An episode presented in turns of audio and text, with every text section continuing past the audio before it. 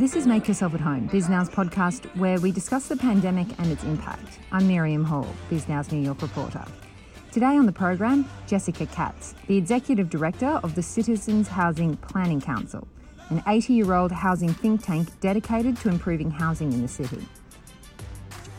Jessica joined the nonprofit from the New York City Department of Housing Preservation and Development, HPD, and she's speaking here about the challenges of setting affordable housing unit targets and what the group is hoping to see in the form of policies from the mayoral candidates.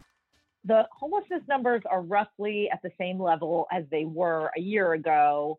We expect to see rent burden come out. Usually, that survey comes out about once a year, but we would expect to see rent burden numbers get worse as rents have not really softened that much, especially at the low end of the rent scale. And so many people have lost their jobs, so people's incomes have really taken a hit. It's interesting you say that because all the talk that we hear from the developers and from people in the real estate community is that the rents have tanked. It doesn't sound like it's filtering through to the people who would really benefit from a from a drop in rent. Well, I think at the luxury end of the market, that's true. So I think if you're looking for a very high end apartment, if you're looking to rent one, you can probably get one for a bargain these days in New York. But at the low end of the market, it just has not reached that um, you know you don't see that at the low end of the market. So it's when people talk about all these opportunities it's only for a certain subset of new yorkers. Yes and the low income new yorkers who are looking for the lowest rent apartments are also the most likely to have lost quite a bit of their income over the past year so they're in even worse shape than they were a year ago. You were previously an assistant commissioner in the department of housing preservation um, hpd uh, the city, of course, famously under um, Mayor de Blasio set a goal of, I believe it's 300,000 affordable housing units by 2026. And so, from all the articles I read and all the press releases I get, that number is being hit, or they hit the targets each each time they kind of assess it, or at least they say they do now that you've been sort of on the inside of the city and on the outside of the city, but still very much in that affordable housing and supportive housing space, when you think of setting those goals, how do you kind of rate that approach? So I think a unit target, uh, like you said, I was working at HPD for many years under more than one mayoral administration. And I think as a management tool, that's an incredibly important target. But that's a management tool. It's not a housing policy right? So we're we're building an ever greater amount of units, but I don't think that your average New Yorker understands what the purpose of those units is, who they're for, where they are. So I think as a I think we've really fallen down on the job as a communication strategy of describing to your average New Yorker what that housing policy is. It also is by focusing just on a unit target, there's lots of things about housing policy that we miss. So we don't talk about asthma rates, which is Uh, greatly affected by housing policy. We don't talk about the New York City Housing Authority, which is excluded from those numbers. It allows us to sort of claim mission accomplished on an affordable housing target when the homelessness numbers are going up and up and up. So I think in the world of you get what you measure, we have done an incredible job doing an ever increasing number of affordable units. And for those families, those units have been an amazing lifeline. Um, but it kind of narrows the vision of what an affordable housing plan can do, and it leaves a lot out to the side. So we saw that overcrowding, for example, is an incredible risk for COVID during this pandemic. The city of New York has virtually no housing policy that addresses overcrowding per se. We don't really have housing policies that address residential segregation, racial segregation in the city of New York. So by just focusing on the greatest number of units, we don't care where they are, we don't care who they're for, we leave a lot of housing policy issues to the side, which I think we have to fix in the next administration. Why do you think the city governments do that? I mean, considering there are all these incredibly clever, um, engaged, I imagine, people working on these ideas, why do they say, let's set a number and go for it? As you said, it's not just the de Blasio administration. You've worked under a number of administrations and they all kind of set targets. You're saying that it doesn't totally fix the problem. Why do you think that they continue to do it? Well, I think it has some political appeal. You know, my plan is is bigger than the last mayor's plan, is powerful, and we're seeing that to a certain extent in this mayoral election um, campaign season as well. It's a single number that everybody can agree on, and it's easy to measure. So while it's a little bit hard to know at any given moment, you know, I can't tell you off the top of my head if I'm working at HPD how many people were hospitalized for asthma in the last year. I, that's a harder number to get but I can tell you how many deals we've closed in the last year. So there's some, sort of management and administrative reasons why it's nice to focus on a number that you have control over that's completely within your purview. But as we've discussed, it leaves a lot to the side. And the history of housing policy was not always focused on, you know, city government agencies building affordable housing themselves. Often it was to create a larger health outcome, to create larger social outcomes. And I think we've lost that a little bit as the affordable housing, the social movement has kind of turned into affordable housing and industry. Can you explain what you mean by that? You, are saying that uh, affordable housing ideas were set up to focus on health in the past. Is that the right? Are you talking about back before New York City was this kind of incredibly expensive, uh, very attractive place that was drawing people from all over the world? Can you break down what you mean by that? Sure. So the you know the origins of housing policy of, of the way that government intervenes in the housing market in new york city and really in, across the world was explicitly about health outcomes right? We created housing codes specifically in order to prevent the spread of infectious diseases across new york city and other places. So we created rules about sanitation and about windows um, and this was all to protect people's health in the event of you know infectious diseases and, and epidemics so over the course of the last century or so, we've sort of ceded that ground. That's no longer housing policy's job. Now we look towards technology and medical and uh, medical advances to solve those kind of public health problems for us. And now we look at affordable housing policy more as an economic intervention. But it really, over the last year, we saw the limits of that, where in the absence of a vaccine, we needed to very quickly house people we needed to keep, make people uh, be able to help them isolate from each other in the event of an infectious disease. And we were sort of, un, we had not flexed those muscles in about a century of, of using housing policy tools to address, for example, health outcomes. Isn't that extraordinary to consider that, that that was originally set up to about health and, and housing was connected so closely. We shifted away from that and then come our pandemic. And the first thing that we needed to solve was housing because we needed people to be able to stay away from other people. Yeah, absolutely. I mean, and another another similar analogy was we used to um, we have a very long, deep history of racism in our housing policies in this country. And then when we kind of outlawed all of those discriminatory rules, we thought, well, maybe if we just make the racist laws against the law and create some colorblind policies, then that will address our legacy of racism. Well, it didn't do that, but now we're in this very difficult moment of trying to figure out how is it possible to use colorblind policies to address centuries of racism, or do we have to do something a little bit more proactive than that? We're in the middle of some very difficult land use battles around rezoning, you know whiter wealthier neighborhoods and it's it's a difficult reckoning for a city that kind of thought of itself as being a progressive city for whom racism was a part of our past. So for example you, we talked about the numbers right? Setting goals setting targets. And obviously as we talk about almost every day in the media we're in a mayoral election. We're about a month from the primaries from the democratic primaries. And i look at the coverage of the mayor's, the various mayoral candidates' um, housing policies. And they all have various ideas, but you're right. Each of them do have kind of like a target. Each of them are releasing numbers. Well, I'll do this if I become mayor. Does that give you pause when you look back on previous administrations doing basically the same thing? Um, a bit, yes, but I do think that the number is important. It just can't be the entirety of your housing policy, right? The economic development energy um, cre- that created by the affordable housing production that we do under those numbers is incredibly important. And every past crisis that the city of New York has been through, it's been those kind of publicly funded projects that have kickstarted the economy, that have given the rest of the all the other sectors kind of the confidence to come back into the city. So I do think that that economic development activity and the housing development is incredibly critical. It just needs to be done in the context of why, where, for who. There's a lot of unanswered questions with that. And for that, I think um, some of the candidates have come up with some um, really smart ideas. So we've briefed all of them. We're a 501c3, so we're not endorsing any particular candidate, but we have briefed anybody who would listen on what our strategies and approaches are. And it is about setting a unit target, but as well about figuring out what your values are first and then worrying about the unit target afterwards. So we're writing a series of housing plans. So if the entire housing plan can't be I want to do X number of units a year. So we're writing a variety of housing plans to kind of give the mayoral candidates a chance to kind of be creative and play about what they think their housing plan should be for.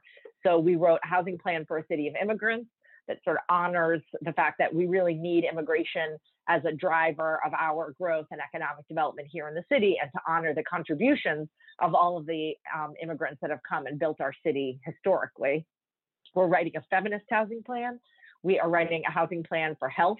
So if your top reasons for building a housing policy would kind of going back to our roots as we talked about as health policy, it wouldn't be chapter one new construction, chapter two preservation. It would be chapter one lead, chapter two asthma, um, to really go through and figure out how you can use all those affordable housing tools that you have at your disposal to use those to affect health outcomes. You said you're talking to anyone who will listen. Are they all listening? Did, did you get to speak to everybody? How we briefed we briefed all the campaigns. Yeah, we briefed okay. most of the candidates directly and all the campaigns. Okay. And and what do you when you look at what they're offering right now? I know you can't endorse anybody because you're a nonprofit, but is there anything or anything specific that you've seen or you've heard that you think this is this is innovative this is a step in the right direction well i think across the board the two major topics that i want to make sure we see in the next administration are to make sure that our housing policy is inextricably linked with our homelessness policy and that NYCHA is not left to the side. So I think those two things I think are pretty well established in this campaign season as being critical. So we hope whoever does become the next mayor continues to follow through on those. So making sure that NYCHA is central to the housing plan and that addressing homelessness is central to the housing plan. So I think those two are very important. I also think that in what hopefully will be a wonderful, quick rec- economic recovery for our city, but just in case it's not, um, not looking at capital expenditures as the only solution and our only tool and our toolkit for housing policy. So there's lots of regulatory reforms you can do to rather than having government pay for things, to just have government get out of the way a little bit so that we're able to more easily move forward, to have more streamlined processes, both for housing development itself, but also to kind of get out of the way of some of the bureaucracy that it takes for a New Yorker to get through some of those social safety net programs that they're going to need so much now more than ever. So I know you can't endorse anyone again, but is there anyone who said anything that looks like it might be going in the right direction, considering those two key things, which are one, homelessness needs to be closely attached to the affordable housing, and two, people can't forget about NYCHA? Um, so I think I think everybody has pretty well um, addressed both of those things. I'll call out two in particular. So we've seen Eric Adams um, say some really smart things about how the bureaucracy of working your way through the systems that you would need in order to get help from the government, how we really need to re-examine and streamline those and make sure that we make it a little easier for people who need government's help to get access to it. Um, and then Kathryn Garcia was obviously the city's lead czar for many years, so she knows a lot about how to pull the levers to make sure that our housing is free of lead lead paint hazards, as well as talking about asthma a lot in her platform as well. You said that homelessness needs to be closely attached to um, affordable housing policies um, when it comes to city government. That sounds like you think that, that that it's slipped away. Why do you think that is? Well, I think a structural reason why the two aren't as closely linked as we may like is that that the two are have two separate chains of command in City Hall. So for the last, I don't know, probably 20 years or more, we've had a deputy mayor for housing and economic development, and then the Department of Homeless Services is, reports to a different deputy mayor. So fundamentally, we look at them as two separate problems to be solved by two separate teams of people.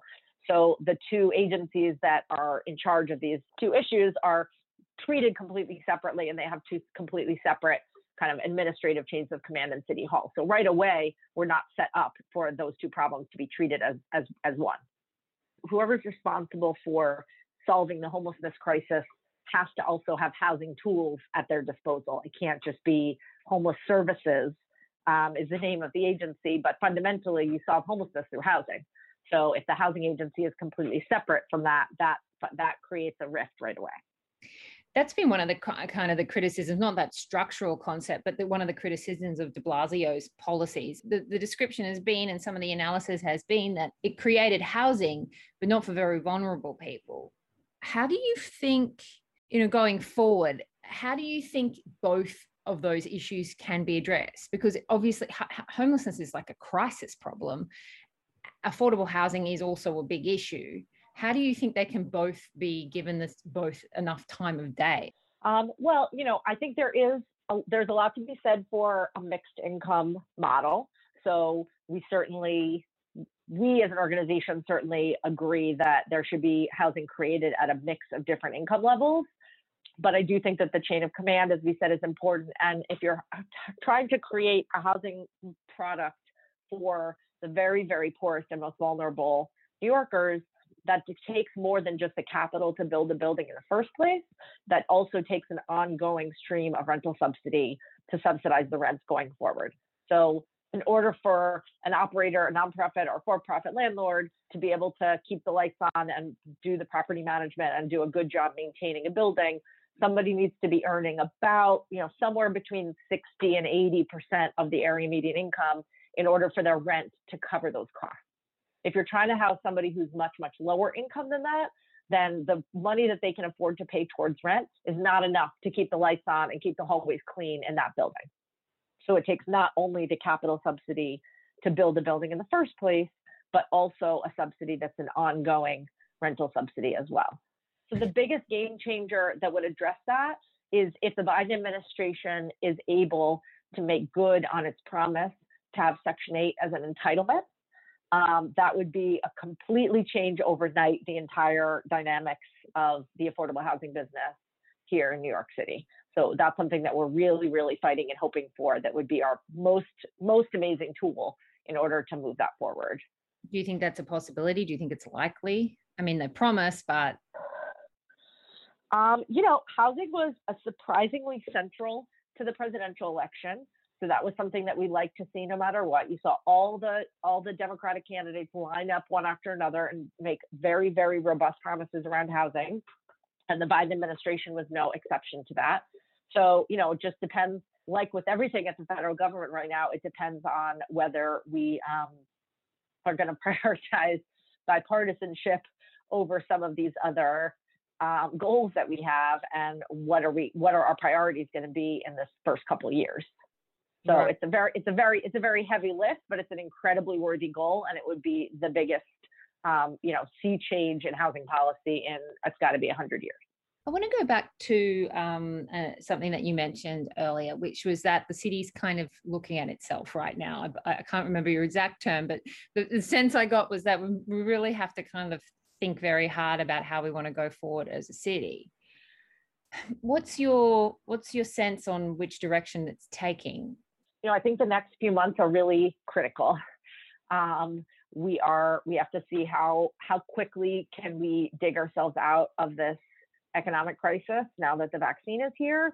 And also, how much can we hold on to this hopefully deeper understanding of the inequalities in our city and how much can we not leave those in the past as we try to charge forward to you know up to our recovery so one suggestion that we had in order to try to square both of those themes were to set aside housing for essential workers specifically so we've seen how much we need these essential workers. They kept us alive and fed and safe in our homes for those of us who are lucky enough to work from home through this pandemic.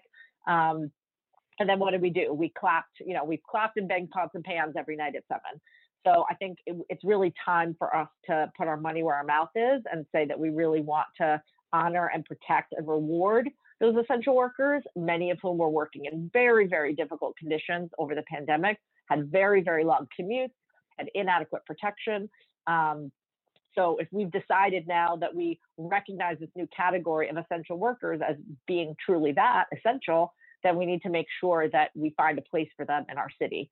So we've we've recommended and wrote a couple papers about finding affordable housing and setting it aside specifically for essential workers so they could continue to live in the neighborhoods that they choose to live in, reduce their commute times, and just make it a stronger, more resilient city altogether because we need those workers so terribly. What sort of other ideas are you are, you playing around with or suggesting or examining as a potential um, way to dig ourselves out, as you say, in the next few months? So I think, like the regulatory reforms around some of our social safety net programs, so streamlining the process to get housing if you're in a shelter, streamlining the process for our housing lotteries, um, and some of our other public programs. We also think that needs to happen in the zoning code and in our code enforcement process. So we have a code enforcement process that's sort of designed for a big developer who has a lot of lawyer and a lot of resources. Um, it's not really designed for a low income homeowner who's just doing their best with limited resources. So we had also suggested that the city do what we're calling an equity audit of its own code enforcement processes to make sure that they're not creating a set of rules where low income homeowners are set up to fail. Zoning has been, or rezoning has been a massive issue in, in the past few years and even in the past few few months, in the past few days. Um, we've seen, you know, Inwood get being caught up for years in the rezoning. Gowanus, there was a lawsuit against that. Sunset Park fell over completely and didn't go ahead. Soho NoHo rezoning, I believe, was held up and is now going ahead thanks to a, a decision from a judge. What's your view on rezonings? Sorry, I realize that is a very broad question, but generally speaking, I mean, is is rezoning on this on the good side of, of, of getting more housing, getting more affordable housing, helping the city become more equitable, or on the other side where it won't make it more equitable? Where, where do you land? Well, so you know, rezonings have become such a lightning rod for all of the other both equity and land use issues that we see in New York City. Rezonings can do both. You can rezone for more housing, you can rezone for less housing, you can rezone to make it easier to build things, to make it harder to build things. Um, and each of the rezonings that administrations tend to propose are a combination of those things.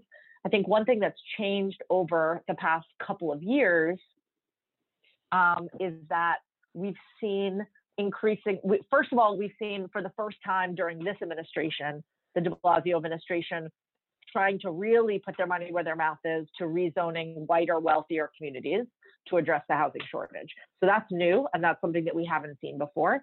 And not surprisingly, when you start to do land use changes in these wealthier, whiter neighborhoods, they have more resources to fight back. So you're seeing a more pitched battle in some of those neighborhoods that have greater resources to fight back. Um, like Soho, greater, for example, like, like Soho, exactly. Right. So you know, there it's easier for those communities to hire lawyers. It's easier for them to get organized. They just have more resources with which to with which to start the fight. So that's one aspect that we're seeing. Another aspect that we're seeing is kind of a slight change in the way we discuss who gets to decide what's best for a neighborhood and what's best for a city. So historically, the land use process has privileged homeowners. It privileges people who live, you know, who've lived in a neighborhood the longest, and it's privileged people who are homeowners for the longest, and it's privileged people who have the time and the energy to come to these very, very long, sometimes endless meetings about some of these projects. So one thing that's changed in the last couple of rezonings is some groups around the city saying, no, maybe I don't live in Soho right now, but I'd like to live in Soho someday. And this inclusionary zoning is this exclusionary zoning is preventing me from doing so. Or, you know, the reason why we're seeing so much gentrification in parts of Brooklyn is because Soho never did their part to increase their housing supply. So now people start looking elsewhere and start getting pushed out. And then those residents in turn start getting pushed out. So I think there's part of the battle around some of these more recent rezonings isn't just about the rezonings themselves, but it's fundamentally around who gets the say. Is it only the people who've lived in that neighborhood, who have been homeowners in that neighborhood for 20 years, who get to have an opinion about what happens to the future of that neighborhood? Or does the whole city get to say, you know, we really need more housing citywide, everyone's got to do their part? Or we've been excluded from this neighborhood historically. You're right. We don't live in this neighborhood, but we still want to have a say because what if we someday want to, or we have wanted to live there and we weren't able to because of your exclusionary zoning?